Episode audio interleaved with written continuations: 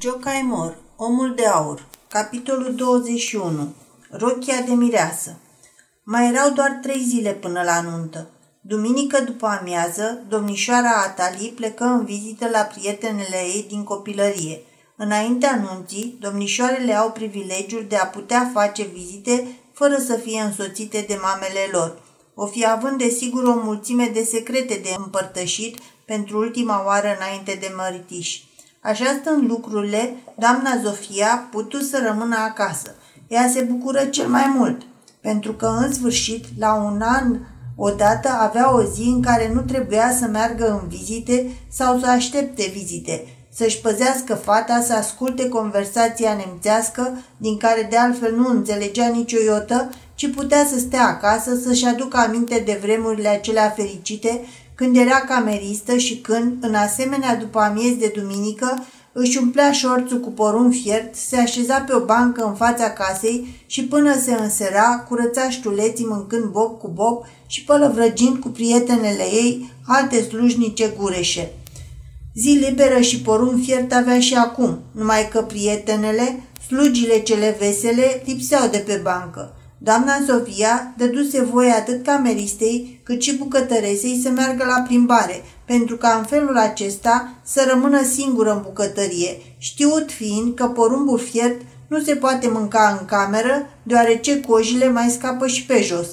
Află totuși o societate potrivită pentru rangul ei. Se ivi Timea.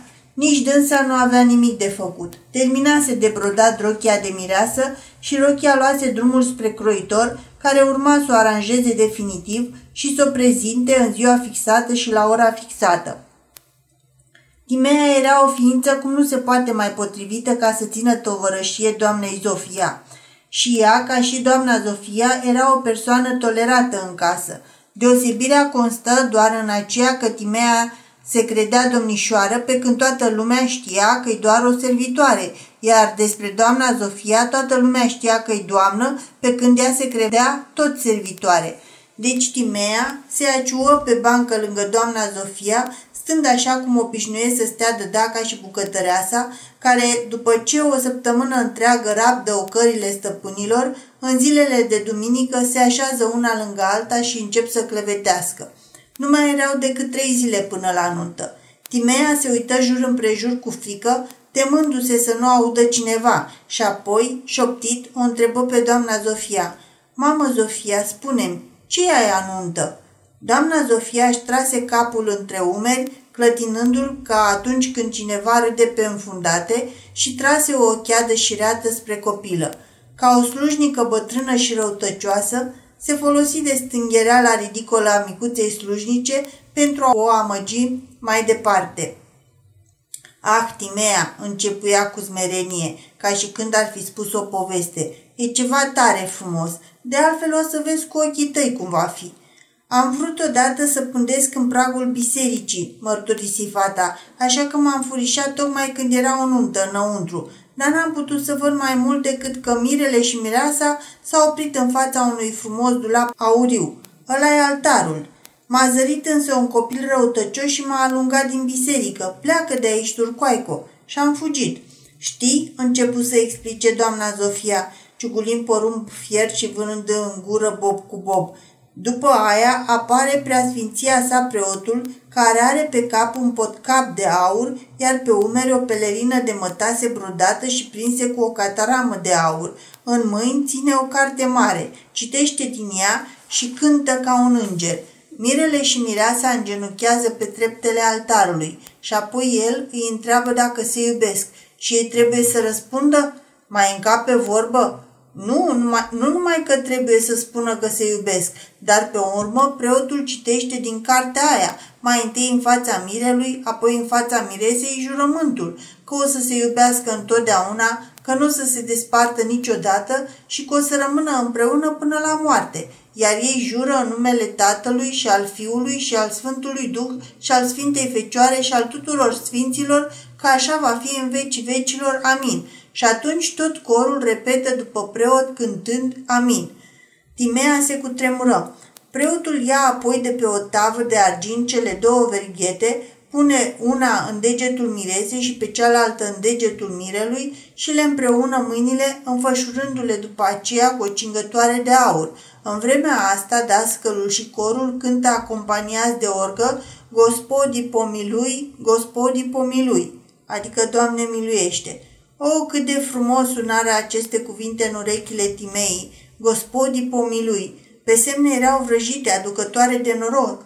Apoi și mirele și mireasa sunt acoperiți din cap până în picioare cu un vol de mătase grea, înflorată și în vreme ce preotul citește binecuvântarea, cei doi nași țin două cununi de argint deasupra capetelor lor. Ah, doamna Zofia profită de interesul și curiozitatea copilei și se apucă să-i aprindă și mai mult imaginația cu ajutorul lumânărilor ce ard în altar. În tot acest timp, corul cântă Doamne miluiește, atunci preotul ia în mână o cununie de argint și o întinde mirărului ca să o sărute. După ce a sărutat cununia, i-o așează pe cap și spune, te încoronez pe tine, robul lui Dumnezeu, drept soț al acestei roabe a lui Dumnezeu. Apoi ia cealaltă cununie de argint și o dă miresei să o sărute și o încoronează și pe dânsa, da, și pe ea. Dar ei, ei ce îi spune? Îi spune, îi spune, te încoronez pe tine, roaba lui Dumnezeu, drept soție a acestui rob al lui Dumnezeu. Ce minunat! E atât de minunat! Atunci dascălul începe să se roage pentru tânăra pereche, în timp ce preotul, luându-i de mână, înconjoară cu ei de trei ore altarul. Sfârșind cu asta, nașii ridică vălul de mătase ce acoperă pe amândoi mirii. Mulțimea din biserică îi privește și se aud șoapte. Tii, ce mireasă frumoasă! Tii, ce pereche frumoasă! Timea tădea din cap visătoare și naivă, ca și când ar fi încuvințat că și cu asta e de acord și că totul trebuie să fie tare frumos. Ca să poată continua, doamna Zofia respira adânc. Popa ia apoi un pahar de aur în care e vin. Mirele și mireasa beau pe rând din paharul ăsta. E vin adevărat?" întrebă Timea speriată. Repulsia față de vin, caracteristică tinerelor fete, sporise odată cu amintirea preceptului religios care îi oprește pe Mahomedan să bea vin. Păi ce crezi? E vin adevărat și cei doi trebuie să-l bea tot. Între timp, domnișoarele și cavalerii de onoare îi presare cu boabe de grâu fierte în miere. Ăsta e simbolul belșugului. Vai, de ști ce frumos e! Ochii Timei străluceau de focul imaginației sale aprinse. În mintea ei toată această scenă plină de taină era jumătatea mister religios, jumătate enigma inimii și făcea ca toată făptura ei să se înfioare, iar doamna Zofia râdea pe înfundate și se stăpânea să nu izbucnească în hohote, îndopându-se cu porun fiert. Ce strajnic petrecea! Păcat însă că fu întreruptă. Răsunară pași de bărbat ce se apropia de ușa bucătăriei și cineva intră. Ce grozăvie! Acest cineva nu era altul decât însuși domnul Caciuca. Tei, ce să mai sperie doamna Zofia? Nu de alta, dar în picioare avea doar niște târligi, iar șorțul îi era plin de porun fiert. Nu știa ce să ascundă mai întâi, dar și mai abitir se sperie Timea. Se speriasă, deși n-avea nimic de ascuns. Iertați-mă, zise domnul Caciuca, cu familiaritatea celui care se știa de-al casei. Ușile din față sunt încuiate și de aceea voiam să ocolesc prin bucătărie. Uite ce e, țipă doamna Zofia. Atali s-a dus în vizită la niște prietene.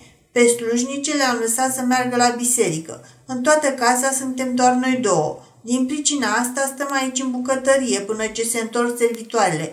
Vă cerem iertare, domnule capitan, că ne-ați găsit așa în neglije. Nu face nimic, mamă Zofia, răspunse îngăduitor capitanul. Dacă e așa, rămân și eu aici în bucătărie. O, oh, vă rog, nu pot îngădui să rămâneți aici în bucătărie. Nici nu știu unde să vă poftesc să stați, domnule capitan.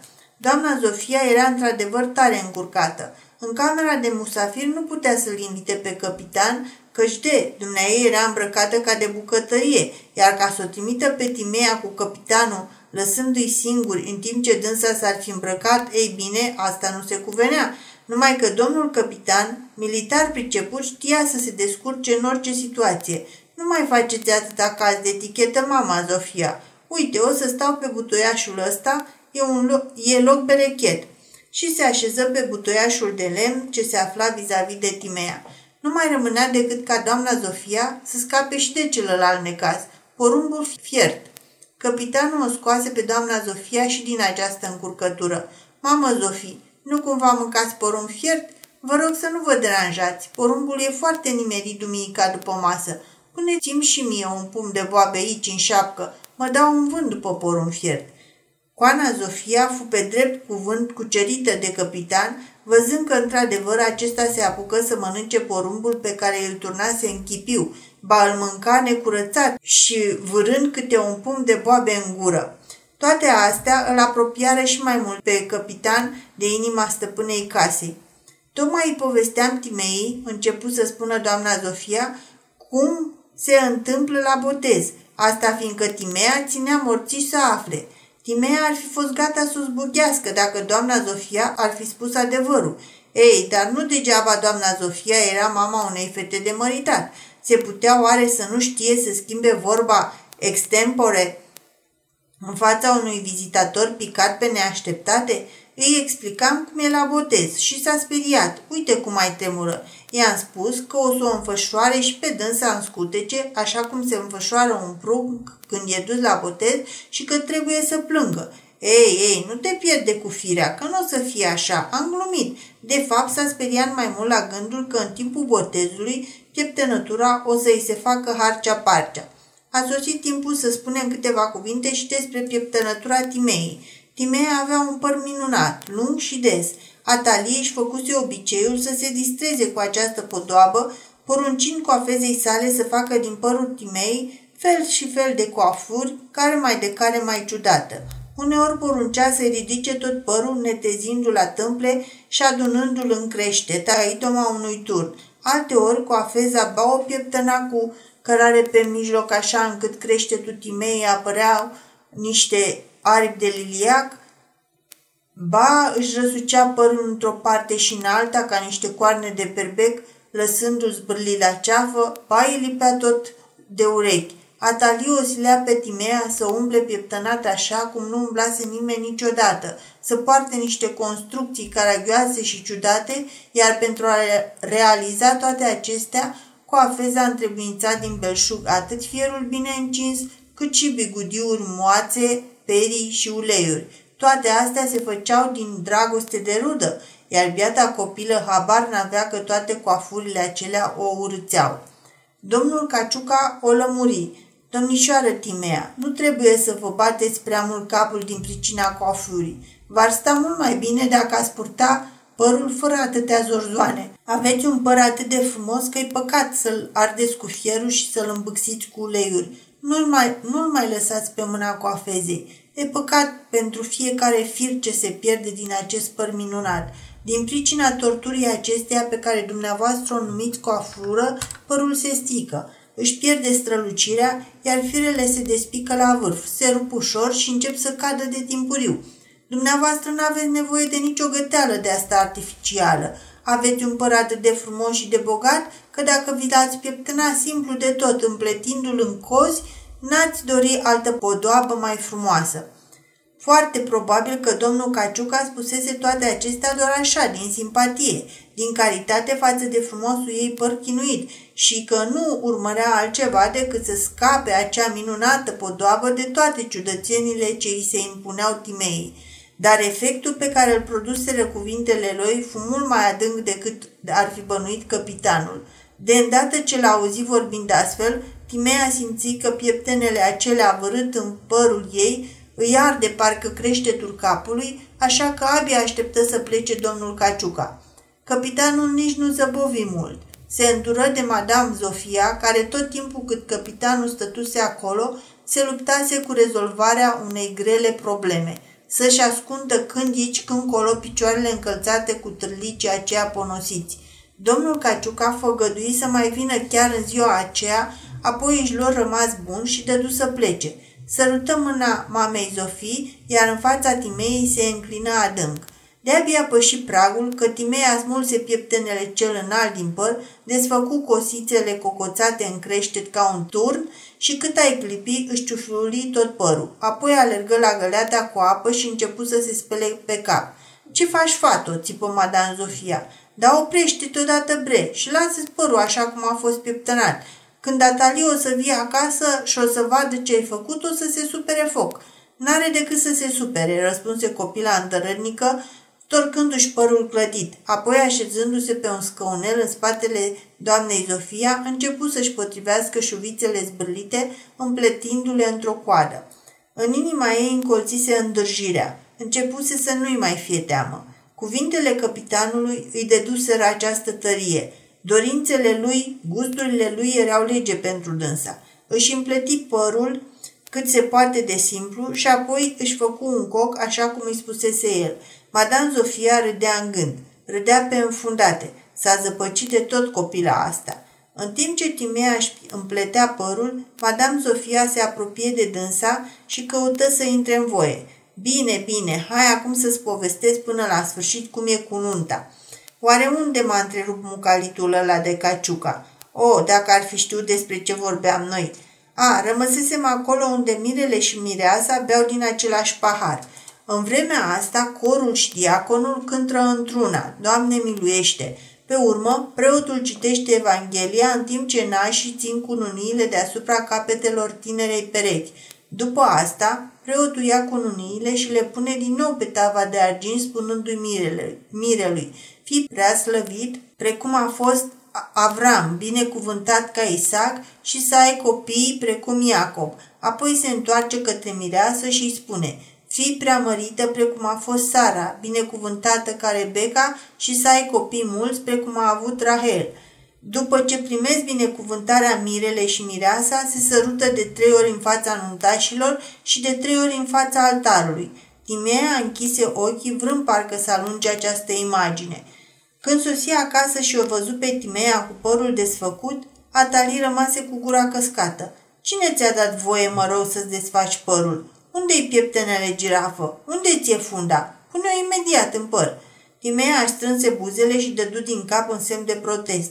Faci sau nu faci ce ți-am spus? Nu. Văzând-o că se încăpățânează lucru neobișnuit, Atali holbă ochii. Era nemaipomenit cum de îndrăznea cineva să-i se împotrivească. Și unde mai pui că lucrul acesta îl făcea copila aceea ținută de milă, copila aceea totdeauna atât de supusă, copila care nu de mult îi sărutase picioarele. Nu?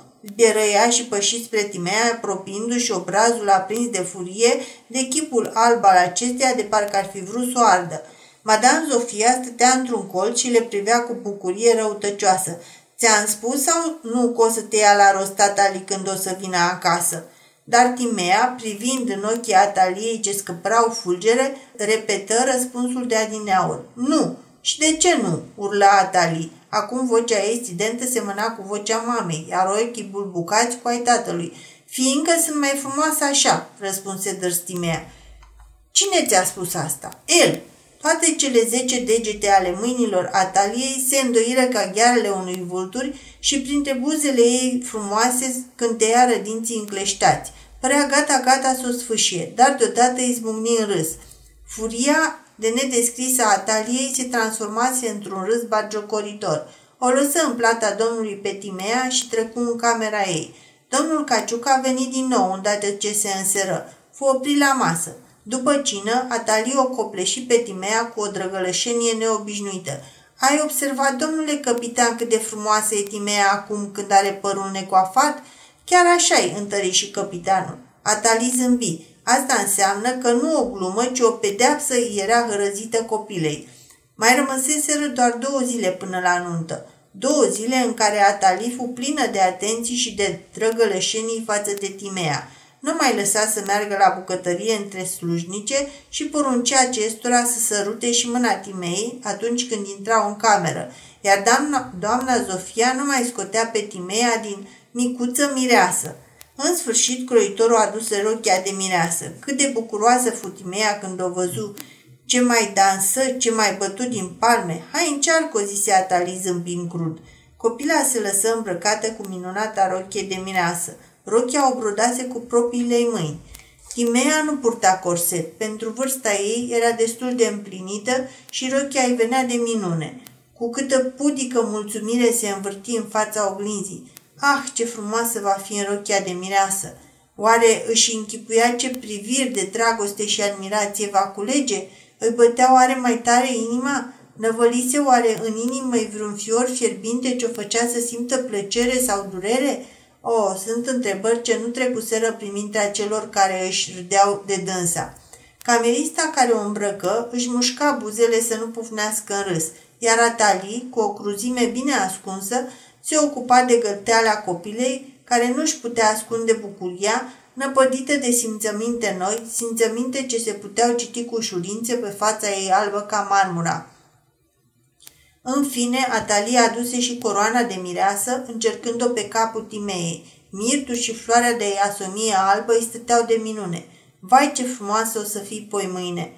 Când socotiră că s-au distras destul, o rugară pe Timea să-și scoată rochia de mireasă. Stai să o încerc și eu, spuse Atali, să văd și eu cam cum i-ar sta mireasă. Atali fu nevoită să-și pună corset pentru ca rochia să vină bine pe talie și pe corpul ei frumos Liniile rochiei se conturară mai evident. O gătiră apoi cu coroana de mireasă și tot ca și Timea se învârti și ea privindu-se în oglinda cea mare. Timea ofta dâng și șoptia taliei cu o voce plină de sinceră admirație. Ah, ești foarte frumoasă! Ești tare, tare frumoasă! Poate era timpul să se termine farsa? Nu. Timea trebuia să-și ia plata cu vârf și îndesat trebuia să fie pedepsită pentru că era atât de îndrăzneață, pentru că era atât de prostuță. Amăgirea aceea bagiocoritoare fu continuată toată ziua. Copila se zăpăcise cu desăvârșire din pricina aluziilor pe care le auzea. Îl pândea pe domnul Caciuca în ușe, iar când îl zărea venind, o rupea la fugă. Se înfiora auzindu-i numele și răspundea anapoda când era întrebată ceva. Așadar, toată lumea se distra pe seama ei. Bănuia oare ceva domnul Caciuca? Poate că da. Îl supărau toate astea? Poate că nu. Poate bănuia și alte lucruri la care nici nu visau cei ce făceau haz și de aceea aștepta cu sânge rece ziua fatală. În ajunul nunții, Atalie îi spuse Timei, azi trebuie să postești. Ziua de mâine este o zi sfântă, o zi de sărbătoare neobișnuită. O să fii dusă în fața altarului, o să fii botezată și pe urmă cununată. Trebuie deci să ajunezi pentru a putea păși curată în fața altarului. Timea se supuse și toată ziua răbdă de foame. Asta cu toate că tinerele fete au o strașnică poftă de mâncare și organismul lor în plină creștere își cere drepturile. Satisfacerea acestei trebuințe este singura dorință conștientă pe care o au. Dar Timea își învinse această dorință. Asistă și la masa de prânz și la cină fără a se atinge de nimic, deși fusese răservite în adins bucatele care îi plăceau cel mai mult. În anticameră, slujnicile și bucătăreasa o îndemnau să mănânce pe ascuns din bunătățile pe care le opriseră, spunându-i că are voie să calce postul, că nu o să afle nimeni. Timea nu se lăsă însă ademenită, rezistă cu dârzenie. Ajută și ea la pregătirea torțelor și a piftiei pentru nunta de a doua zi. În fața ei se aflau grămezi de delicatese care își fac, îți fac poftă și te ispitesc, dar copila nici măcar nu gustă. Deși dacă ar fi fost să urmeze exemplu ataliei, care lua parte și ea la pregătirea bucatelor, ar fi înțeles că e îngăduit a gusta câte un pic din toate bunătățile. Ea trebuia însă să se postească. Seara se culcă de vreme motivând că este frig și nu mințea. Chiar după ce se vârâ sub plapumă, continuă să tremure, să dârdee și nu putu să adoarmă. Ducându-se la culcare, Ataliu a auzit cum tremură și cum îi clănță dinții, dar a avut încă cruzimea să-i șoptească la ureche. Mâine, la ora asta, cine știe unde o să fii? Sărmana copilă, cum să poate dormi dacă toate simțămintele care la vârsta ei dorm somnul lor de păpușe fusese rătrezite înainte de vreme în inima de copil? Ceasuri întregi se zvârcoli. Teama e vecină cu bucuria și sumedenie de dorințe ce se ascundeau sub masca unei frigi neștiutoare se învolburau în sufletul ei. Vrut să se roage, dar în disperarea ei nu fu în stare să aleagă din toate acele cărți sfinte o rugăciune adevărată, deoarece nimeni nu o lămurise în această privință. Doar și asta era o glumă, așa că început să recite cu voce tare psalmul despre cele zece plăgi abătute asupra Egiptului, psalmul înspăimântător care începe cu Mai întâi apele se prefăcură în sânge și se termină cu și în sfârșit muriră toți noi născuții. Iar Atali era destul de crudă să râdă în sinea ei de biata copilă și era atât de fără suflet încât nu se grăbea să o ajute spunându-i nu asta e rugăciunea, ci cealaltă care începe cu cuvintele Tatăl nostru. Hai să o spunem împreună și să o fi spus împreună cu Timea până la versetul și ne izbăvește de cel rău. Asta deoarece oricum seara aceea era ajunul nunții ei și în așteptarea nunții nu strică să te rogi chiar dacă ești mireasă atât de bogată și frumoasă ca Atali. Zorile o găsiră pe Timea cu toți nervii încordați. Nu putuse să ațipească toată noaptea și de aceea spre ziua a dormi cu atât mai adânc. Un somn profund și amorțitor îi cuprinse ființa. Nu se trezi din pricina zgomotelor care în dimineața aceea turburau liniștea din jurul. Nu se trezi cu toate că ziua aceea era ziua anunții. Atali porunci servitoarelor să o lase pe Timea să doarmă și să tragă perdelele la geamuri pentru ca în odaia ei să fie întuneric, să nu trezească decât atunci când ea, Atali, va fi gătită cu rochia de mireasă. Dar această găteală cerea vreme îndelungată. Atali voia să apară în toată splendoarea frumuseții ei. Din cele mai depărtate județe, o mulțime de rude și clienți veniră să petreacă la nunta unicei fiice a bogătașului Brazovici, la nunta fetei celei mai frumoase din șapte județe. Nuntașii începuseră să se adune în casa Miresei. Mama Miresei, cu Ana Zofia, era și ea încorsetată într-o rochie nouă și ceea ce era și mai rău, avea și pantofi noi, din care pricină dorința ca ziua aceea să se sfârșească cât mai repede creștea din ce în ce. A apărut și Mirele, politicos ca totdeauna și senin, senin care nu treda niciodată nimic. Politeția era pentru dânsul un fel de platoșe sub care se ascundea. Capitanul adusese și buchetul miresei. Pe vremea aceea, cameliile erau încă necunoscute. Buchetul miresei era alcătuit din trandafiri de diferite culori. Domnul Caciuca a făcut un compliment spunând că adusese câțiva trandafiri unui trandafir. Drept răsplată, un surâs superior înflorit pe chipul nespus de strălucitor al ataliei. Lipsau doar două persoane, Timea și domnul Brazovici. Toată lumea însă îl aștepta din ce în ce mai neliniștită pe acesta din urmă. Despre tatăl Ataliei se știa că plecase încă dis de dimineață cu trăsura la domnul guvernator în cetate și toți așteptau nerăbdători întoarcerea lui. Până și mireasa se apropiase de câteva ori de fereastră, vrând să vadă dacă nu cumva se zărește trăsura tatălui ei. Numai Mirele era calm, dar unde putea să fie domnul Brazovici? În ajuns, spre seară, fusese foarte bine dispus – petrecuse cu prietenii și invitase la nuntă pe toți cunoscuții. Ba în puterea nopții s-a apucase să bată la geamul domnului Caciuca și în loc de bună seara îi strigase, ci o sută de mii de forinți sunt gata pregătiți pentru mâine. Și avea toate temeiurile să fie bine dispus.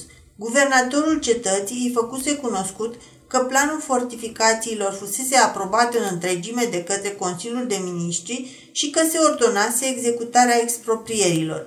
Ba mai mult, pentru terenurile de la Cealocoz se și plătiseră banii, că și celelalte terenuri erau expropriate și că în noaptea următoare trebuiau să sosească ordinele de plată cu semnătura ministrului. Era ca și cum ar fi avut bani în buzunar.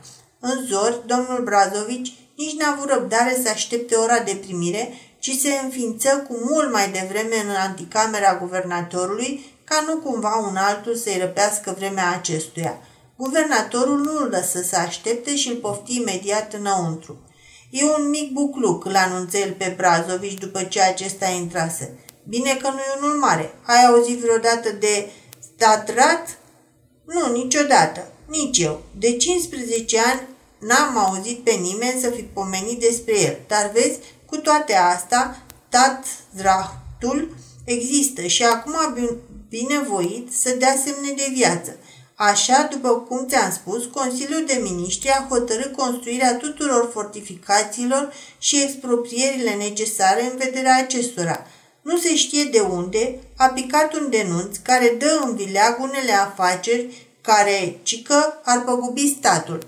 Consiliul de Miniștri nu putea să se compromită. Așadar a fost convocat statrațul, organul despre care de 15 ani nimeni nu știe altceva decât că membrii săi primesc salariu anual și rechizite de birou. Chestiunea respectivă a fost deci trimisă în fața acestei instanțe, iar aceasta a rezolvat-o tare înțelept, lăsând în teorie hotărârea guvernului, dar în practică retezând-o în două. Terenurile necesare fortificațiilor de la Cealocoz vor fi expropiate imediat, în vreme ce terenurile pentru fortificațiile de la Monostor abia după ce vor fi terminate cele de la Cealocoz. Ori asta poate să dureze 18-20 de ani. Așadar, proprietarii n-au decât să aștepte până atunci sosirea ordinelor de plată. La revedere, domnule Brazovici! Domnul Brazovici nu fu în stare să scoată măcar un cuvânt auzind vestea. Cui ar fi putut trăzni priminte că, după ce toți miniștrii fusese răcâștigați pentru putea să mai existe și un stat raț și că atunci când toți erau interesați să ciupească din visteria statului, să apară un nebun care să cârtească chiar împotriva propriilor lui interese. Nu exista nicio scăpare. Cei 100 de mii de foniți la care se aștepta erau pierduți, dar erau pierduți și ceilalți 100 de mii de foniți care fusese irosiți pe niște terenuri viticole nefolositoare, de nevândut și care din clipa aceea nu mai făceau doi bani. Când această ultimă speranță se prefăcu în scrum, domnul Brazovici își văzut toată citadela dărâmându-se. Casa cu etaj, minunata sa casă boierească, corăbiile pline cu mărfuri de pe Dunăre, biserica scăldată în lumină și cu nuntași îmbrăcat sărbătorește, totul, totul deveni pentru el o fata Morgana, care împreună cu imaginea nebuloasă a cetății de la monostor aștepta doar un vânt să o împrăștie ca pe un fum, un nor care să întunece soarele și astfel să nu mai rămână nimic din ea. Când ieși din biroul guvernatorului, domnul Brazovici I se păru că soldații care stăteau de gardă la ușă aveau câte două căști pe cap și câte două puși pe umăr, că geamurile clădirii dansau, că între coridorul se ridicase în chip de povurniși de munte și că pereții stăteau gata-gata să se prăbușească asupra ei. Ah, iată-o pe Timea. Timea dormise în sfârșit destul. Se trezise târziu și bâșbâind prin semi-obscuritatea camerei cu perdelele trase, ca cineva amețit încă de un somn adânc, de își îmbrăcă fără prea mult dichis rochia și ne găsim pe nimeni în camerele alăturate, ieși clătinându-se în sala unde o îmbrăcau pe Atalii. Abia când intră în încăperea aceea strălucitoare, plină de glastre cu flori și daruri de nuntă, își veni în fire și dădu seama că era ziua anunții. Și abia când îl zări pe domnul Caciuca cu buchetul miresei în mână, o străfulgeră gândul că, de fapt, cel pe care îl vedea era mirele, iar când privi spre Atali, îi zise, Uite, asta e rochia mea de mireasă. Rămase cu gura căscată, cu ochii larg deschiși și expresia de pe buzele ei n-aducea nici a râs, nici a plâns. Servitoarele, musafirii și doamna Zofia nu-și puteau stăpâni risul, iar Atali se îndreptă spre ea cu aerul de superioritate al unei prințese și luând în mâna ei înmănușată în alb bărbia fină a copilei, îi spuse râzând, Azi, micuța mea, eu voi fi cea care merge la cununie. Tu n-ar fi rău să mai mergi la școală, să mai aștepți vreo cinci ani și apoi poți să te măriți, dacă te lua cineva. Auzind aceste cuvinte, femeile nu-și mai putură stăpâni râsul.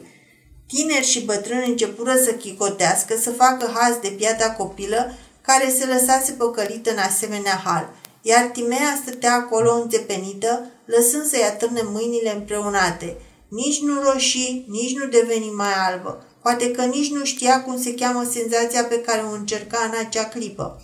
Atali simți instinctiv că această crudă farsă n-avea darul să o facă mai frumoasă. Vru așadar să ușureze pedeapsa. Hai, vino aici, Timea, îi se adresă ea copilei. Uite, te-am așteptat. Vino și prindem vălul. Vălul de mireasă. Timea apucă vălul cu degetele înțepenite și se apropie de Atali. Vălul trebuia prins cu o săgeată de aur ce se înfingea în cocul Ataliei, dar mâinile Timei tremurau, iar săgeata aceea de aur era tare îndărănică. Nu voia de fel să treacă prin coc.